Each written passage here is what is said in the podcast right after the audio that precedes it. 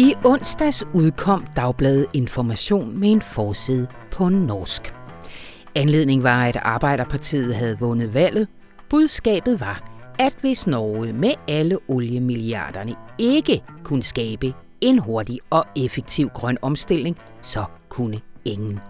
Men hvorfor skal information til at blande sig i norsk politik? Rune Lykkeberg han kommer her ind og forklarer og har optur over resultatet. Og over en anden ting, nemlig at avisens grundlægger Børge Aarhus, ham der mente, at information til alle tider skulle stå til rådighed for dem, der ville forandre samfundet. Han har simpelthen fået sin egen plads på Frederiksberg. Lyt med sidst i programmet og hør Rune Lykkeberg øh, tale en slags norsk. Jeg skal på forhånd beklage, at lyden er lidt ulden. Der skete en teknisk fejl inde i mit hoved, så jeg tændte for den forkerte mikrofon. Men I kan godt høre, hvad han siger. Han taler igennem. Mit navn det er Anna von Sperling, og det her det er Radioinformation. Hvor vi jo er på tredje uge i rigsretssagen mod den tidligere udlændinge- og integrationsminister Inger Støjberg.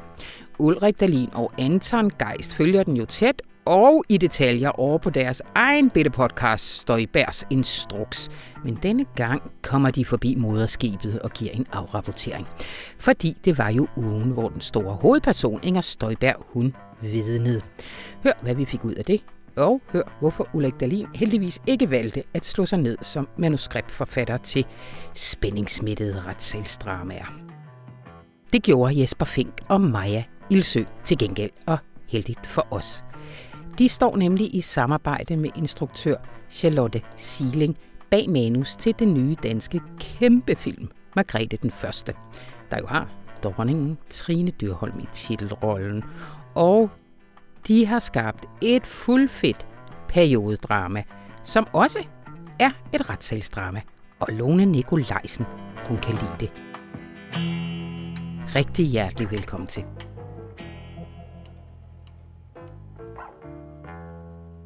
Og så er vi jo gået ind i tredje uge af rigsretssagen mod Inger Støjberg. I ved, den retssag denne gang for Ulrik kan få lov til at slippe. Jeg siger det bare ganske kort. Ser vi, om jeg kan. Den retssag, der skal undersøge den ulovlige instruks om adskillelse af asylansøgere, hvor den ene er mindreårig. Er det nogenlunde dækkende? Ja, ja, stort set. Mm. Vi har nemlig taget den forfra mange gange. Det gider mm. vi ikke denne gang. Velkommen til Ulrik Dahlin og Anton Geist. Tak. Tak. Øh, I er kommet, nej, I er ikke vrangvilligt herind, det er I ikke, men I har jo en lille podcast selv, Strøjbergs Instruks, Nemlig. som, øh, som hver uge udkommer med nyt fra retssagen. Så det vi har aftalt denne gang, det er, at jeg får lov til at få en lille fli mm. af det utrolig spændende lunds, Oh, som ja. det har været i den her mm. uge. Det er rigtig godt, det der, Anna. Ja, ja, ja. Yes. Det skal nok kanalisere nogle lyttere den rigtige vej. Præcis. Ja. Nemlig, I skal tale om, at vi jo for første gang fik øh, sagens hovedperson Inger Støjberg på vidneskranken. Øh, Ulrik Dahlin, hvad fik vi ud af det? Der fik vi det ud af det, at øh, Inger Støjberg øh, forklarede om et notat, som hun godkendte øh, den 9. februar 2016. Og det notat åbnede op for, at den ordning, der skulle være, at den ville der være mulighed for undtagelser. Mm. Altså, der ville være par, som ikke skulle adskilles, selvom ministeren ønskede, at så mange par som muligt skulle adskilles. Og notatet er interessant på to måder. For det første, at det først kommet frem til overfladen i forbindelse med Instrukskommissionen. Det har ikke været nævnt undervejs fra ministeriets side i svar til Folketinget over for ombudsmanden. Og det, der gør inter- inter- notatet interessant, er også, at det åbner for undtagelser, men det gør den pressemeddelelse, som ministeren udsendte dagen efter, den 10. februar, ikke. Mm-hmm. Den er meget klar i sin formulering og siger, at ingen mindreårige må indkvarteres på samme øh, center som deres ægtefælle. Ja. Så det notat, øh, det fik øh, Inger Støjberg mulighed for at fortælle om, og hvor vigtigt det var for hende. Altså, så det var forsvaret, der fremhævede det, at det var, her, det var det her notat, vi skulle kigge. Nej, det var faktisk under, hvad hedder det, øh, anklagernes øh, udspørgen. De spørger jo ind til, hvordan og hvorledes er det med det notat, og hvilken betydning har det, og sådan noget. Og så kommer hun med denne her.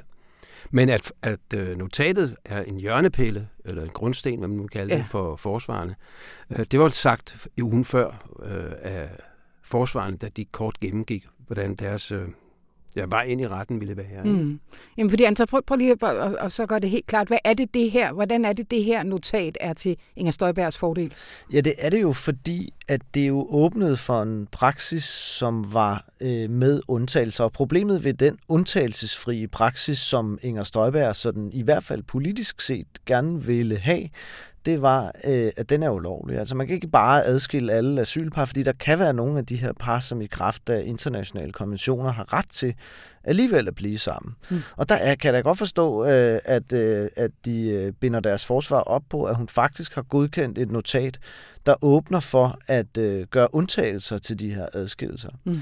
Øh, ikke for at komplicere det yderligere, men der er det interessante øh, ved det her notat, at på det tidspunkt, der troede man, at når man gjorde undtagelser, så kunne man godt adskille dem på forskellige værelser. Man kunne måske ikke sætte dem ud på hver deres asylcenter, de her par, som man gjorde med, ville gøre med flertallet, men inden for det samme asylcenter kunne man godt sige, at de skulle bo på hver deres værelse. Mm. Og det er en omstændighed ved det her notat, som forsvarerne øh, tydeligvis øh, lægger meget vægt på. Og det er lidt et nyt fokus i sagen. Ja. Og det gør de, fordi Støjberg jo har lidt det problem, at hun i rigtig mange tilfælde har sagt, at hun vil have skilt alle ad. Ja. Og det kan man jo forklare med, at det notat, hun godkendte, det åbnede faktisk for, at alle blev adskilt på den ene eller den anden måde. Ikke? Enten på hver sit asylcenter, eller på øh, hver deres værelse inden for samme asylcenter.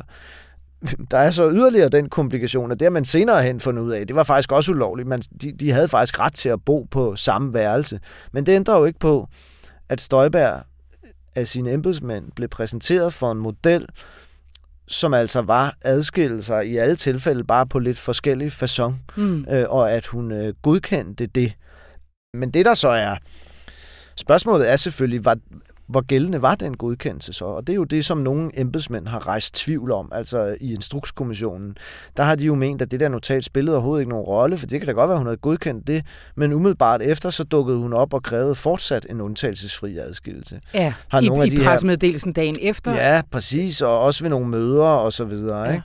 Det har nogle af de her øh, embedsmænd øh, øh, forklaret. Hvordan forklarer og, og, og der har Instrukskommissionen, vil jeg bare lige sige, Instrukskommissionen valgte jo simpelthen at tilsidesætte hele hendes forklaring om det her notat. Øh, og, og det er meget væsentligt for deres øh, vurdering af Inger Støjberg. Altså Hvordan kunne de gøre det? Inger Støjbergs rolle. Jamen det kunne de, fordi de mente, at der var så mange embedsmænd, som kunne forklare, at hun umiddelbart efter sagde alt muligt, som slet ikke passede sammen mm. med det notat. Så derfor betragtede de det som dødt og borte, var der en, en kontorchef, der sagde, altså, som er tilsidesat. Og så tilsidesatte Instrukskommissionen altså notatet, og det, det er jo nok vel det mest afgørende spørgsmål, om rigsretten vil tilsidesætte det her notat, ja. eller om de alligevel i sådan en straffesag, som en rigsret er, vil lade tvivlen komme hende til gode og sige, ja. der er jo trods alt, vi kan se, det er godkendt, det er jo dokumenteret. Man kan sige, at anklagerne selvfølgelig også spurgte flere gange ind til, hvorfor, hvis det notat er så vigtigt, som Inger Støjberg nu siger, hvorfor er det så ikke nævnt tidligere? Og der synes jeg ikke, hun havde en Nej. rigtig god forklaring. Nej. Altså, der er hendes, det nærmeste, hun kommer en forklaring, synes jeg, det er, når hun har godkendt det, og så må hun gå ud fra, at embedsværket ligesom tager over. Ja. Mm. Øh, Men det er jo kraftet med virkelig en besynderlig omstændighed. Ja. Det må man sige. Hun er jo blevet bedt om at forklare sig igen og igen ja. i samrådet i Folketinget ja. over for ombudsmanden. Spørgsmål nu siger hun så, at det her notat det er fuldstændig centralt. Ja. Ombudsmanden efterspurgt af flere omgange deres retlige overvejelser. Mm. Øh, og aldrig har de henvist til det her notat over mm. for ham eller over for Folketinget. Det er meget, meget mystisk, det må man altså ja. sige. Ja, især når hun nu siger, at det har ligesom været omdrejningspunktet ja. for alle svar og alle ja. taler og alt ja. sådan noget der. Ikke? Mm. Ja. Mm. Så, så hvad tænker I, det er noget, øh, det er noget advokaterne har, har fundet frem? Det ved jeg ikke, om vi tænker, altså... Øhm, Nej, notatet det, det, er virkeligt. Ja, ja, ja. Altså, det, Nå, jo, men altså, men det, ligesom, jeg ved godt, ja. hvad du mener, Anna. Ja. Øh, og det er jo en teori, man godt kunne have. Altså, er det her noget, som Inger Støjberg har godkendt, uden rigtig at være klar over, hvad hun godkendte, og så pludselig, øh, så finder hendes advokater det frem øh, under instrukskommissionen. Sådan har vi egentlig ja. også tænkt. Og, og til ja. det, det, det, synes jeg er en øh, mulig øh, forklaring. Øh, og jeg synes også, at Instrukskommissionen faktisk antyder den forklaring lidt. Fordi Instrukskommissionen skriver i sin beretning øh, langt inde i de her, et, et, det tykke første bind, at øh, notatet øh, ses ikke at have været nævnt, før kommissionen sendte materiale ud til bisiderne, altså til øh, advokaterne for de anklagede. Øh, og det er jo sådan lidt en måde at sige på, at det var da sjovt, at jeg har aldrig nævnt det her notat, men i det øjeblik, vi sender jer notatet, så bliver det pludselig omdrejningspunktet i jeres forsvar. Altså, det, det er en, lidt en tolkning af Instrukskommissionen, mm. ikke? Men, men jeg synes, det er det, de lidt ansyder. At det kunne måske være sådan, det var opstået. Men det kan jo altså også godt være, at øh, Inger Støjberg faktisk har godkendt det her notat, og faktisk har været med på, at hun kunne blive nødt til at øh, gøre undtagelser, selvom hun politisk set helst ville mm. noget andet. Og så er hun jo ikke nogen sådan øh, Birte Røn Hornbæk-type, der er dybt nede i besvarelser til hverken Folketinget eller ombudsmanden. Altså, det er jo ikke utænkeligt, at og hun så, så ikke har været klar, ikke har tænkt over, at det ja. ikke skulle nævnes. Jamen, og så har det vel også været, været, været fremme øh, tidligere, det her med, at hun ser det lidt som to spor. Altså, der er den der kommunikation udad ja, ja, til, som ja. er politisk, og så er der det juridiske indad til. Og det har ikke nødvendigvis så meget med hinanden at gøre i, i Støjbergs univers. Ja, det er rigtigt. Altså hvis vi nu griber fat i den presmeddelelse, vi omtalte før, som jo altså lægger op til, at alle skal adskilles på hver deres center. Mm. Der har hun jo forklaret, at, eller hun har forklaret forskellige ting, men altså øh, den forklaring, hun har nu, går på, at jamen, det er politisk kommunikation. Og det må gerne være skarpt skåret, og det må gerne gengive hovedreglen, uden at man skal nævne alle mulige undtagelser. Mm. Fordi i og med, at hun havde godkendt notatet, så vidste hendes system jo godt, at der kunne være i sjældne tilfælde par, der ikke skulle adskilles. Og det, hun ville sige ud af til, det var så bare at gøre øh, opmærksom på hovedreglen. For ellers så ville politikere, modstandere, presse og hvad der ellers skal være, så vil de gribe fat i de sure rønnebær. Ja. Ikke? Altså, mm. så vil de dyrke undtagelses, de få undtagelser frem for det politiske hovedbudskab, som er en stærk minister, der går ind og gør noget for nogle mindreårige piger, der bor sammen med voksne mænd. Ikke? Mm. Altså, der vil jeg lige sige noget, fordi det er en af mine kæpheste i den her sag. Det er nemlig, at den forklaring mener jeg simpelthen, man må afvise. Fordi mm-hmm. denne her pressemeddelelse, den nøjes jo ikke med at skrive, nu vil vi øh, dele øh, par op, hvor den ene part er over 18. Så kunne man sige, så gør de ja. redde for en hovedregel, går ikke rigtig ind i undtagelserne. Det, der faktisk står i pressemeddelelsen, det er, og ingen må blive sammen, står der. Ja. Det vil sige, at man udelukker altså muligheden for undtagelser. Derfor synes jeg, man må sige, forklaringen om, at man beskriver en hovedregel, den, er, den holder simpelthen ikke, for det gør man ikke. Man udelukker muligheden for undtagelser. Mm. Inger Støjberg er både i Instrukskommissionen og her kommet med en analogi, som jeg synes er meget sjov, fordi hun siger, da man vil øh, forhøje farten til 130 på motorvejen, så er det jo ikke sådan, at uh, trafikministeren udsender en pressemeddelelse, hvor han skriver, at uh, nu må man køre 130 på motorvejen, men der vil være nogle steder ved vejarbejde, hvor man bliver nødt til at køre langsommere siger hun. Mm. Det gør man jo mm. ikke. Man nøjes jo bare med at skrive 130 på motorvejen, og så, så kan der selvfølgelig være nogle undtagelser til det. Men der mener jeg, hvis den analogi skulle holde, så skulle trafikministeren jo have skrevet, øh, fra nu af må man øh, køre 130 på motorvejen, og heller ikke ved vejarbejde skal man køre langsommere. man skal bare der skal man bare fortsætte med at køre 130. ja. det vil jo, ja. Så vil analogien holde, ja. og så kan man jo se, hvor, hvor grotesk det er. Ja. Altså, fordi det vil man jo selvfølgelig ikke skrive. Øh, så det er altså, mener jeg, ikke en rimelig påstand at sige, at man her gør redde for en hovedregel. Ikke sådan som øh, presmeddelelsen er formuleret. Mm. Øh, jeg slipper lige om lidt, men jeg vil bare lige høre, ikke? Altså, hvis vi lige så det her som sådan lidt et retssagsdrama med Tom Cruise i hovedrollen. Mm. Altså, hvad, hvad, er det, hvad er det for nogle scener, der udspiller sig derinde? Hvad er det for nogle, hvad er det for nogle roller? Altså, godt, det er meget kedeligt, men, men uh, work with me. Ja. Ja, det, så vil jeg sige, det svarer vel lidt til, hvis der var en eller anden tv-serie, hvor de sidder og læste op af fagbogen eller noget fra 50'erne. Eller ved ikke hvad. Jamen, det er anklagerne, ikke, Ulla? Jo, jo. Ja. Nå, er det Støjberg? Hvordan Nej, men jeg tænker hele setup'et. Ja, ja. Altså...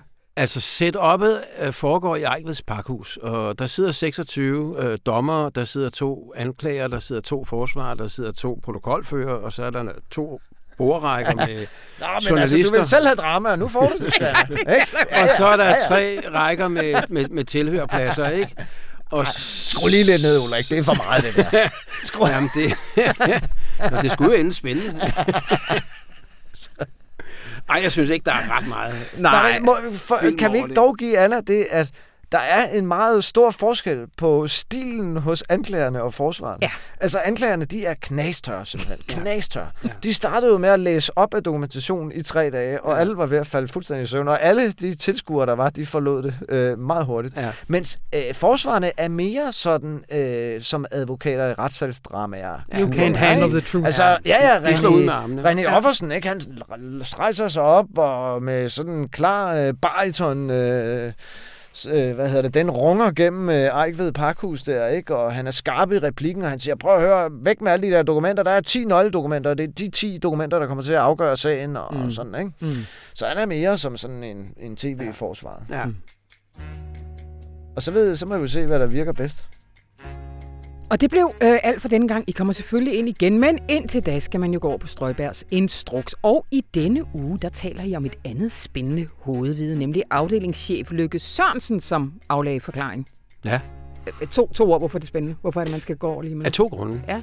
For det første, fordi at hun fuldstændig modsiger Inger Støjbergs forklaring om det notat, vi har snakket om lidt her. Og for det andet, fordi hun formentlig ikke giver alt det, som anklagerne godt kunne ønske. Godt. Ja. Og resten får I over i Støjbergs instruks. Ulrik Dahlin og Anton Geist. Tak skal I have.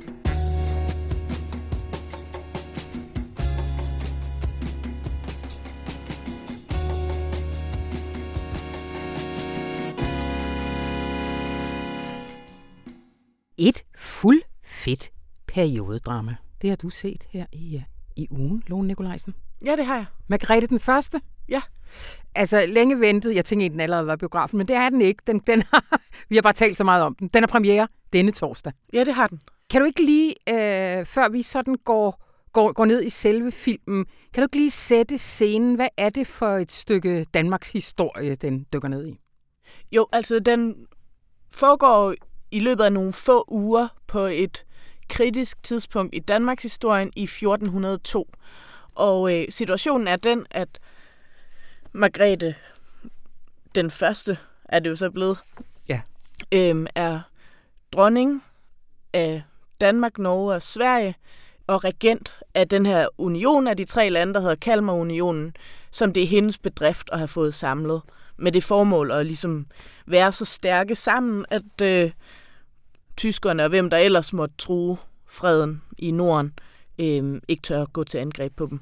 Og Margrethe er blevet regent i Norden, fordi at hendes far Valdemar Atterdag ikke havde øh, nogen sønner, der blev voksne. Altså han havde ikke andre børn, der blev voksne end hende.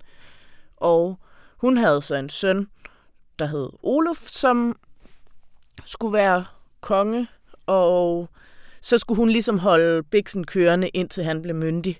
Men han døde, da han var 16. Hmm. Nu er vi i 1402, og Kalmarunionen er fem år gammel, og i stedet for Olof, så fik øh, Margrethe den første øh, fat i sin søsters barnebarn, var det, øh, som hun gav navnet Erik, fordi hvis nok, at det ville være populært i Sverige. og øh, og så, ble, så er han ligesom den, der er konge over Danmark, Norge og Sverige, men det er hende, der er regenten. Det blev ligesom skrevet ind i den aftale, der blev lavet, da hendes søn Olof døde, at hun skulle regere hele sin øh, levetid. Hmm. Øhm, så det gør hun. Og det går egentlig meget godt, og ser ud til at komme til at gå endnu bedre, fordi at øh, øh, forskellige sådan magtfulde mænd i Norge, Sverige og Danmark, de er blevet overtalt til at stille soldater til rådighed for en fælles nordisk hær, der skal gøre Norden øh, svær at overvinde og uhensigtsmæssigt at angribe. Og der har været fred i nogle år, efter en meget lang periode med masser af krig og også pest. Øhm, og man kan bare se, at det der fred, det dur. Altså ting blomstrer, og folk har det godt, og byerne bliver større. Øhm, og så for at styrke unionen endnu mere, så har hun fået ordnet det sådan, at hendes adoptivsøn, kong Erik af Pommern, han skal giftes med prinsesse Filippa af England. Og det kan jo så også skabe en, en, øh, en alliance mellem de to lande, der sikrer Norden. Mm. Så alt tegner ret godt. Og så dukker der et mystisk menneske op, og siger, at han er Olof, som alle ellers troede var død. Ja. Du, du, du, du. Ja. Og så bliver det et historisk retssagsdrama. Ja, så mødes de en gang imellem inde i tronsalen, ja. hvor at øh, Margrethe i Trine Dyrholms skikkelse sidder på den store trone, og på den lidt mindre trone sidder kong Erik af Pommern i Morten H. Andersens skikkelse, og forhører denne her forhudlede, forbrændte, beskidte mand, der er dukket op i en by i Preussen og ført til Danmark, hvor det foregår af nogle, nogle adelsfolk, der måske, måske ikke har en interesse i, at han kommer og splitter det hele ad. Mm. Fordi det er jo en kæmpe udfordring for den konstellation, de lige har kørende for sig, som fungerer og, øh, og som faktisk formår at sikre freden, og de har en stor magt, og det er de meget tilfredse med, altså Margrethe og Erik. Mm. Og så kommer den selverklærede Olof og, øh, og anfægter hele præmissen, som de regerer på. Og du skriver, at, at, at historisk er der sådan nær ved konsensus om, at det er den falske Olof, men, men, men filmen er ikke så entydig. Nej, i pressematerialet, der refererer der til nogle kilder fra Lübeck, der siger, at han kunne øh, huske en vuggevise, men det er også en meget spændende serie, eller scene i filmen. Ja. Øhm, men i det, jeg lige har kunnet google mig til, som jo, altså jeg har ikke været forbi det kongelige bibliotek, men jeg har dog været en tur ude på internettet, og der virker det som om, at den konsensus, der er at finde der, det er, at øhm, der var tale om en falsk Olof, der ikke kunne tale dansk, kun mm. tysk. Øhm, og det tror jeg, i filmen, der er der lidt... Der er en replik, hvor han leder efter nogle ord, og så siger han, åh, jeg er ikke så god til dansk længere, fordi jeg har jo været så mange år i Tyskland, hvor jeg boede i en fangkælde, eller hvad nu han bare han gjorde. Ja. Øhm, men det er jo heller ikke en... Øh, altså, det er ikke en filmatiseret historisk afhandling, og det er Aha. ikke filmens ambition at give den mest retvisende, savlige billede af, hvad der skete i Danmark i 1402. Det er ambitionen tydeligvis at fortælle en god historie mm. om magt, der bliver brugt på noget godt, nemlig at sikre fred, mm. men som så bliver anfægtet og, og en konflikt mellem, altså hvor nænsom man vil være, og hvad man vil give køb på ja. ved at være nænsom. Men du siger, det er ikke nogen helteskildring af, af dronningen, men alligevel, at man som moderne biografgænger nu 2022 egentlig er på hendes side med det samme. 2021, jeg er altid lidt foran. at man er på hendes side med det samme. Man forstår hendes, hendes øh, motivgrunden til at holde sig krampagtigt på magten. Ja, det gør man, fordi hun repræsenterer, sådan som det bliver fremstillet i filmen, nogle, nogle sådan prioriteter og værdier, som vel, vel nok er det, flest nutidsmennesker vil kunne blive enige om, var vigtige. Nemlig at, øh, altså, at, at undgå krig, og øh, altså i det hele taget gøre, hvad man kan for at skabe fred, både mellem lande og kvindefred er et ord, der bliver brugt, altså i den forstand, at det er ulovligt at voldtage kvinder. Mm. Ikke et synspunkt, alle deler Nej. i 1402, at man ikke må det. Nej. Øhm. Du siger, at det er et fuldfedt periodedrama, men det er heller ikke, den udfordrer på ingen måde sin genre. Ej, jeg tror ikke, jeg vil sige, at den udfordrer genren. Nej, det, nej, den, det siger men den... den... Og den genopfinder heller ikke genren historisk drama, men den udnytter genren, og den rammer genren fuldstændig rent, synes jeg, ja. og viser, hvad den kan bruges til. Og altså, jeg synes, det er en virkelig god film. Ja, ja. Øhm. Men vi har haft sådan en række periodedramaer, der ligesom har leget med genren. Ja, og også om, også om, øh, om store historiske ja. Kvindeskikkelser, som øh, gjorde noget så atypisk som at regere. Altså i, i 2018 var der to film, som handlede om kvindelige regenter fra historien. Ja. Øh, der var The Favorite, der handlede om dronning Anne i Storbritannien, som regerede i starten af 1700-tallet. Øh, og det er en film af Jorgos Lanthimos, som er sådan weird og bims, mm. og, øh, og som handler rigtig meget om alt muligt boblende, sydende begær, og både efter magt og krop og inderlighed. jeg var sådan lidt mere weird i forhold til, til Margrethe den Første. Og samme år, der var der en også meget speciel og sådan alternativ øh, eller sådan en speciel historisk film, som hed Mary, Queen of Scots, mm. øh, som handlede om Mary Stuart, og som også var sådan teatralsk på en måde, man ikke er vant til at se. Ja. Og der er det her en mere traditionel, et mere traditionelt periodedrama, men bare rigtig, rigtig godt. Ja. Og der er jo også bare super seje folk på alle øh, pladser på det hold, der er bag. Altså start med Trine Dyrholm selvfølgelig. Hvad er det, hun gør? Hun har bare en evne til at udstråle kæmpe autoritet på en måde, så hun ikke virker forhærdet. Øhm, altså et sådan et lidt mere unuanceret skuespil kunne måske gøre, at når man altså fungerer sådan, at når man skruede op for autoriteten, så skruede man ned for følsomheden. Men når man ser hende gøre sig hård i en situation i Margrethe den Første, så kan man se øh, tilsvarende meget blødhed om bagved. Der, altså kan man se, der virkelig er gang i de bløde følelser om mm, bagved. Mm, mm, mm. Øh, og indre tumult og ydre ro og, og stålfasthed. Du, du beskriver at den scene, hvor hun ser Olof for første gang, så kan man simpelthen ikke tolke, om hun...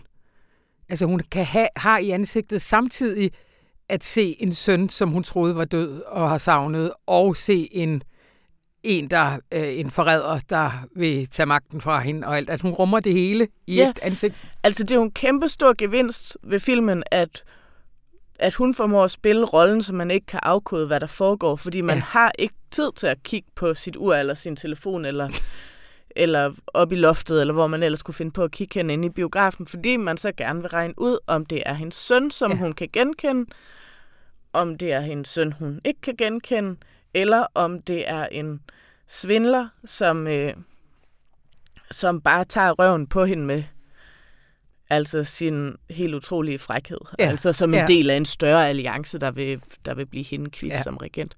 Øhm, og det gør bare filmen sådan elementært spændende, at man faktisk langt, langt, langt hen ad vejen er i tvivl om, hvad der egentlig foregår, og så kan man ikke få øjnene for læret, fordi det vil man virkelig gerne finde ud af. Ja. Og det leder jo videre til manuskriptforfatterne, fordi det er elementært virkelig godt skruet sammen, skriver du. Ja, jeg synes, det er bare så gennemført. Ja. Og jeg kan godt lide thrillers og krimier og retssalsdramaer og andre genrer, der er baseret på at have et indviklet plot, hvor man ikke ved, hvem der kan stole på hvem, og hvem der holder sammen, og pludselig så kommer der et eller andet, en ny oplysning på banen, og så øh, bliver man nødt til at se på alting forfra. Det synes jeg er rigtig fedt at få fortalt den slags historie, men virkelig tit synes jeg, at man skal at der bliver trukket lidt på ens tålmodighed og overbærenhed, fordi plottet ikke helt holder, eller, ja.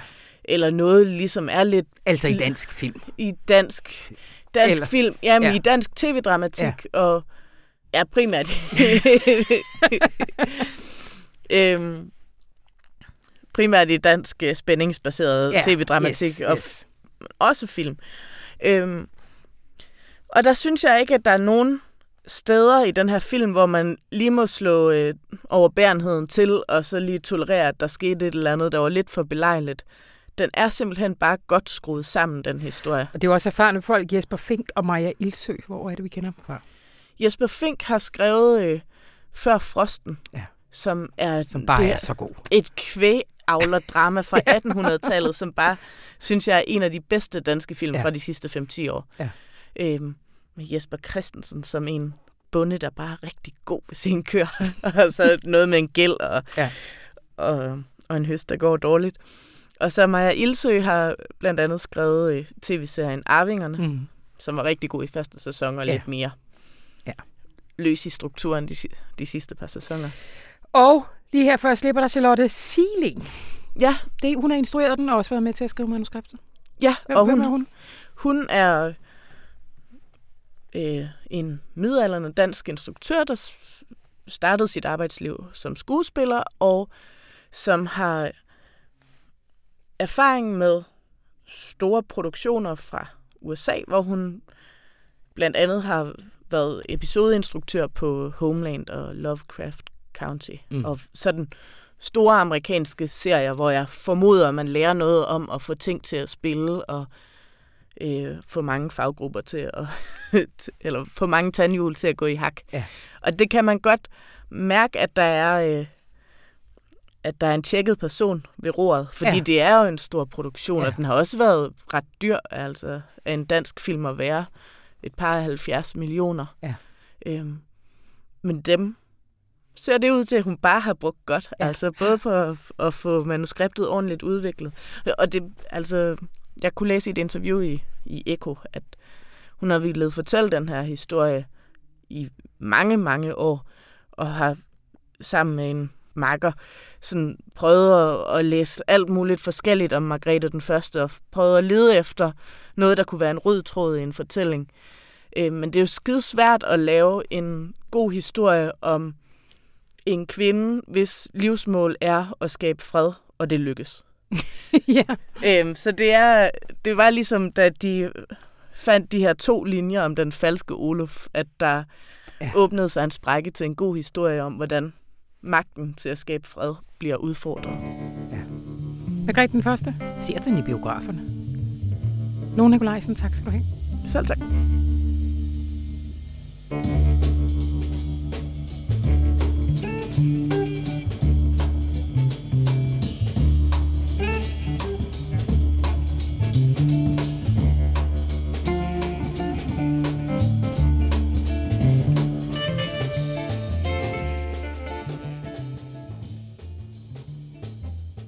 Hej Rune. Hej Anna. Vi har ikke alene tre opture din dag over selv. Alle tre. Vi har, vi har triple ego topturen. Jeps, egen juice. Øh, fordi, og nu skal vi lige se, hvordan, hvordan vi, hvor vi har starte. Øh, ved du hvad, lad os øh, starte med en forside, vi lavede i anledning af, at vi nu har fået socialdemokratisk ledet regering i Norge. Præcis. Eller i hvert fald har Arbejderpartiet vundet yeah. et valg, så det yes. ser ud som om, vi, øh, vi, vi får det. Vi har haft et valg, hvor alt tyder på, at vi får Arbejderpartiet i regering. Og det skal jo ikke være nogen hemmelighed, at vi bliver mere og mere alarmeret over klima rundt omkring i verden. Og vi tænker hele tiden på, hvordan kan vi tage vores aktivisme til et nyt niveau? Mm-hmm. Hvordan kan vi genopfinde vores aktivisme? Hvordan kan vi blande os og engagere os? Være med til at skubbe på det, som vi synes er så enormt vigtigt, uden at blive øh, latterlige og utroværdige og åndssvage. For det er jo altid en risiko, når vi blander os i verden. Mm, mm. Og der lavede vi så en øh, historie øh, i weekenden, hvor øh, Martine fra Moderne Tider, hun var i Norge og skrev om klima op til valget. Ja.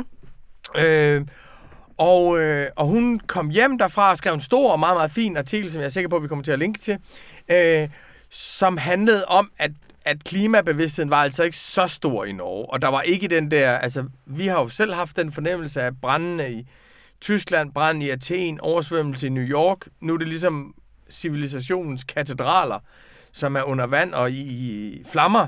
Så nu må det fandme være. Og det var bare ikke den vibration, der var i, i Norge. Norge har også det med dit i langt, langt højere grad end Danmark er et olieproducerende land. Så derfor så kom Martine hjem, og vi talte om, hvordan kan vi råbe nordmændene op, og så gik det op for os, der er faktisk et land i verden, som man kan råbe op fra Dagbladet Information. Mm. Kun et. og det er Norge. Fordi de læser faktisk danske aviser i Norge. Og ja. vi har faktisk et, et publikum i Norge. Så vi blev enige om, at vi øh, onsdag den 15. september ville lave en forside, hvor vi skrev, og nu siger jeg det på dansk, det er skrevet på norsk. Nej, jeg havde håbet på, at jeg ville høre dig tale norsk. Kære Norge, hvis ikke dere, som har et oliefond, på 12.000 milliarder kroner kan gennemføre et raskt grønt skifte, så kan ingen, vi venter spændt på den nye regeringens klimaplan. Med venlig hilsen, Dagbladet Information. det, det skrev vi ja. på forsiden, og igen, vi var faktisk i tvivl igen om, vi var til Guevara eller vi var til Grin. Ja, ja. Og det, der så skete, som vi jo synes er fuldstændig fortræffeligt, det er jo, at øh, det blev noget, der blev læst meget i Norge og recirkuleret på sociale medier. Og, og de store aviser, øh, VG og Historier i de store aviser. Og, ja. Vi når faktisk derhen, og så ved man, så ved man fandme, at man har ramt den digitale roulette det helt rigtige sted.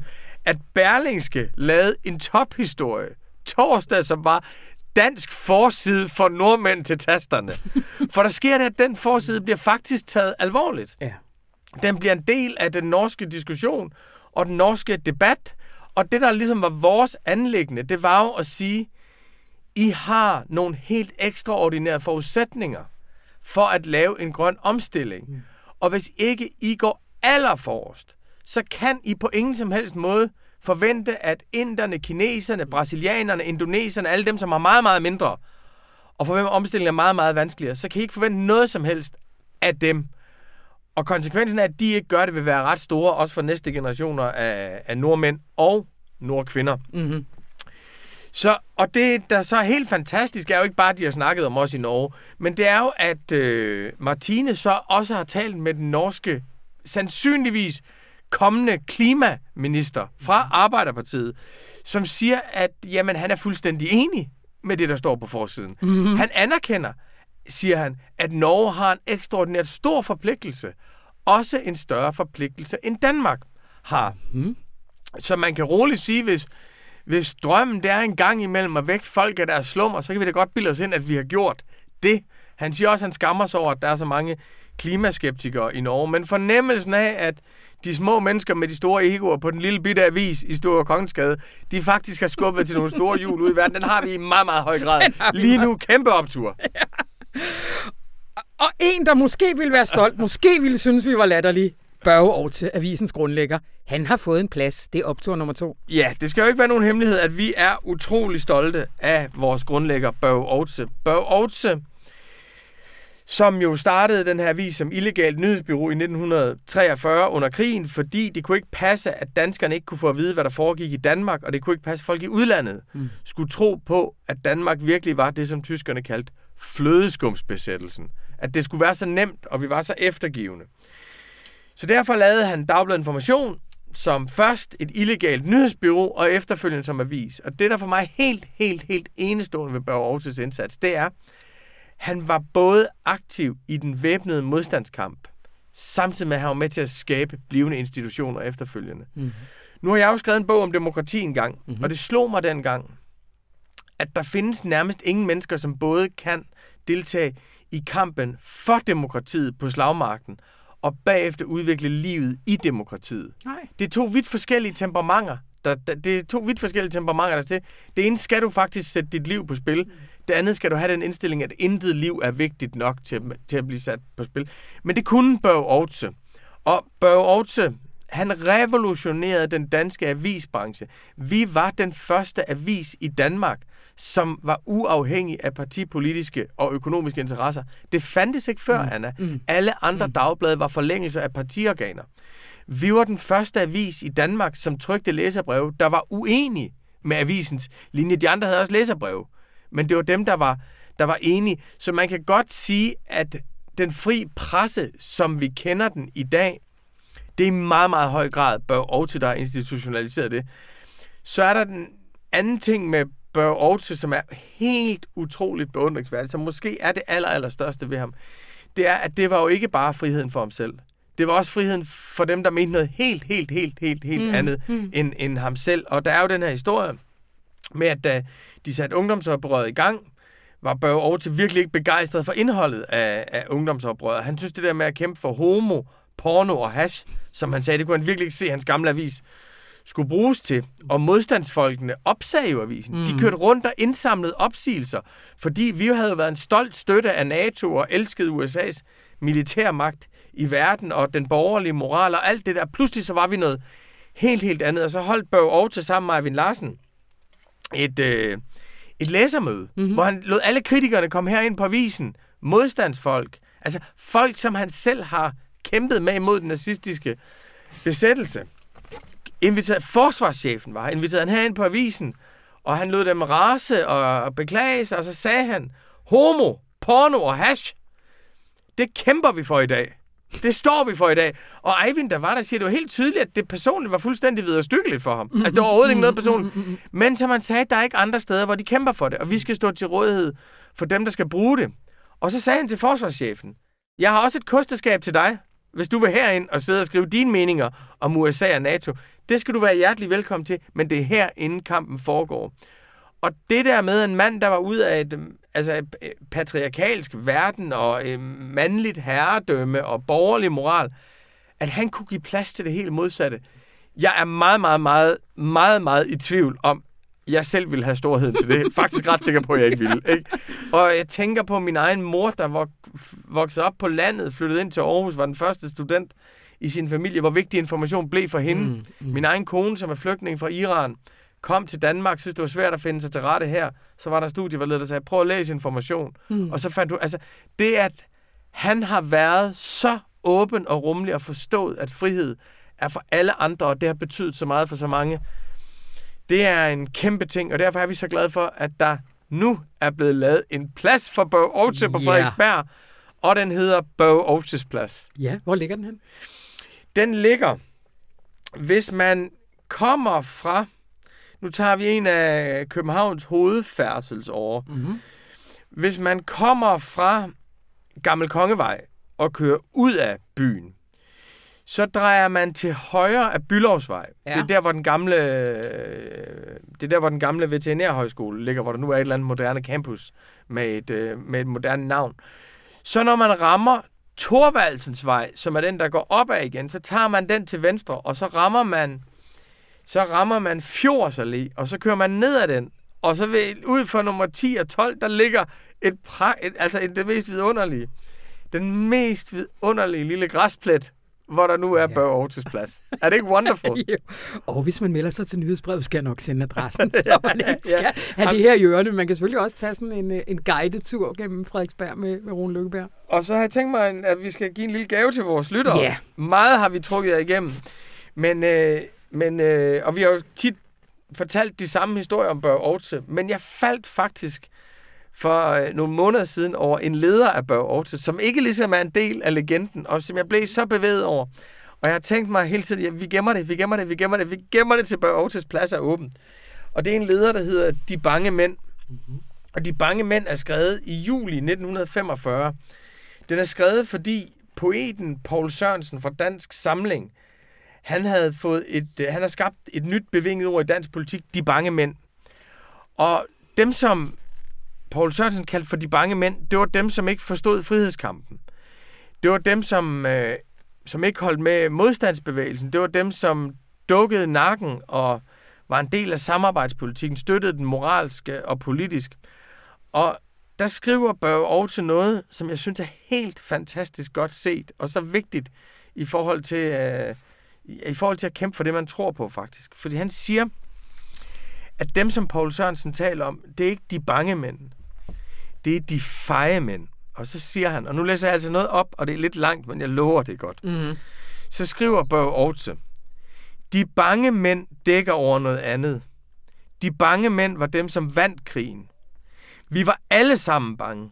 En gang imellem, eller en gang i begyndelsen, alt efter natural. Nogle af os blev forhærdet, ligeglade, vaccineret mod nervøsiteten, men blandt de bedste mænd i Danmarks modstandskamp var mænd, som blev ved at være bange, og som gjorde deres job alligevel til de offrede livet. Store bedrifter er i de sidste år øget af mænd, hvis hænder var våde af angstens sved. De vidste besked med det, som befolkningens flertal først ved nu. Fordi vi andre bevidst holdt det skjult, for ikke at lægge unødigt nervepres på de aktive folks familier.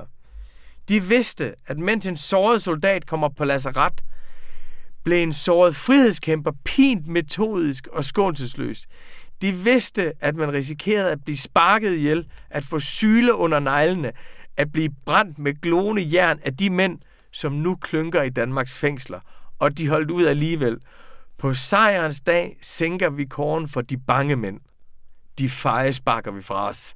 Hvad? Ah, er det greatness? ja, det og det, som jeg synes er så fantastisk, det er, at, at der er jo tit det der med, at øh, det eneste, vi skal frygte, det er frygten selv, og man bliver lammet af angst. Mm. Og det her er, mm. nej, fordi man er bange, skal man gøre noget. Mm. Helten er ikke de frygtløse, helten er dem, der er bange. Og nu er der kommet en lille plads på Frederiksberg, hvor alle vi bange mænd og kvinder kan mødes og samle os til kamp. Optur! Optur over Børge og den sidste, og den bliver lidt kortere, det lover ja. jeg. Vi går i gang med noget optursagtigt på Kulturredaktionen her denne lørdag. Det gør vi. Det er, at vi har besluttet, at der er behov for en pause fra amerikansk kultur. Mm. Det er jo et tema, vi har berørt tidligere, Anna. Altså, øh, jeg har jo været stor importør af amerikansk kultur og sprøjtet det ud i bøger og foredrag og avisen og sådan noget. Og selv, altså, selv hovedskyldig i, at vi nærmest har importeret en amerikansk forestillingsverden. Mm. Mm. Og jeg har bare så det seneste år haft det sådan, nu kan jeg simpelthen ikke holde det ud længere. Jeg, vi bor ikke i Amerika. Mm.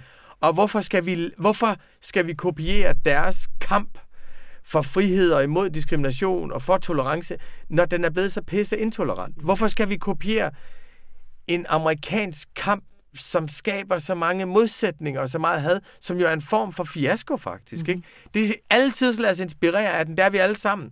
Men vi kan ikke overtage deres fronter. Altså det, det kan vi mm. simpelthen ikke. Vi bliver nødt til at finde vores egne. Og så er jeg selv blevet personligt træt af, og det her er jo fuldstændig, altså det her er ikke noget, jeg bebrejder andre, det er mig selv. Jeg er blevet personligt enormt træt af, at jeg sådan følger med i Woody Allen og Mia Farrows kamp om, hvorvidt han misbrugte deres børn seksuelt, og hele det der, altså to mange millionærer, der slås om noget, som er i deres familie. Mm. Som om det var nogen i min egen familie. Mm. Altså jeg er blevet træt af, at jeg ikke kan lade være med at følge med i Britney Spears sag om, at hun er sat under administration af sin far. Jeg er enormt træt af, at jeg har fulgt så intenst med i Kanye West og Kim Kardashian West skilsmisse. Altså hele det der med, at vi er rykket ind i en amerikansk forestillingsverden, der gør, at vi flytter, følger med i så mange små og ligegyldige ting. Og det værste, synes jeg, det er det der med, at man lærer at elske milliardærerne. Mm. Altså, at milliardærers lidelser og genvordigheder bliver noget, som man sidder med livet i hænder. Altså, der vil jeg godt bruge et udtryk, vi meget sjældent bruger, fordi det er historisk belastet. Men det skaber altså en form for falsk bevidsthed. Mm. Og det er den, vi bryder ud af nu. Yes. Og det gør vi jo og vi elsker amerikansk kultur. Vi vender tilbage om en måned, bare roligt. altså, det, gør, det, det, det, det, gør vi jo. Det gør vi jo. Jamen, vi må også Nå, erkende... men måske lidt klogere. Altså, det, det er... Det, der bare er behov for, det er, at vi præsenterer noget andet kultur. Det er, at vi åbner nogle andre forestillingsverdener. Fordi det er sådan, at hvis du først har valgt 3-4 amerikanske serier på de der streamingtjenester, så bliver de ved med mm. at generere. Altså, vores default er mm. amerikansk kultur. Bare udtrykket default. I øvrigt. Og det er jo nemt.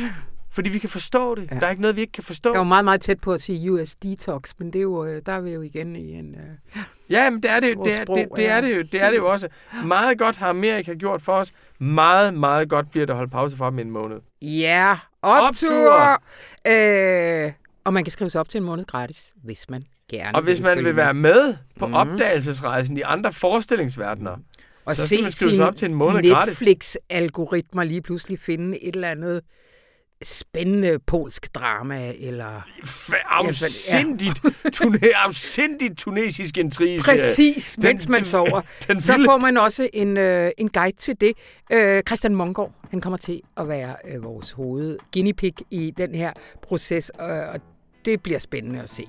Øh, Christian er jo nok endnu mere afhængig, end jeg er. Øh, ja. og, øh, så Christian, han vil ikke være i berøring med noget amerikansk kultur den næste måneds tid. Kan vide, om det ender med, at han bliver helt vild med iransk film og genopdager nybølgen og den franske yes, nybølge. vi kan håbe.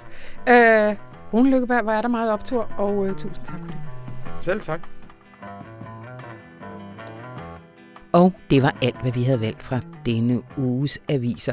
Hvis du kan lide, hvad du hører, eller bare tænker, at du er et godt menneske og vil give os den, eller du kender nogen, der måske kunne lide, hvad du hørte, så giv os lige nogle stjerner derinde, hvor du øh, henter din podcast. Mit navn det er Anna von Sperling, og det her program det var smukkeseret af Anne Pilegaard Petersen. Og så ønsker jeg dig en rigtig dejlig weekend. Du kunne kigge forbi på Årtidsplads og sidde og nyde solen og være lidt bange. Hej hej. thank you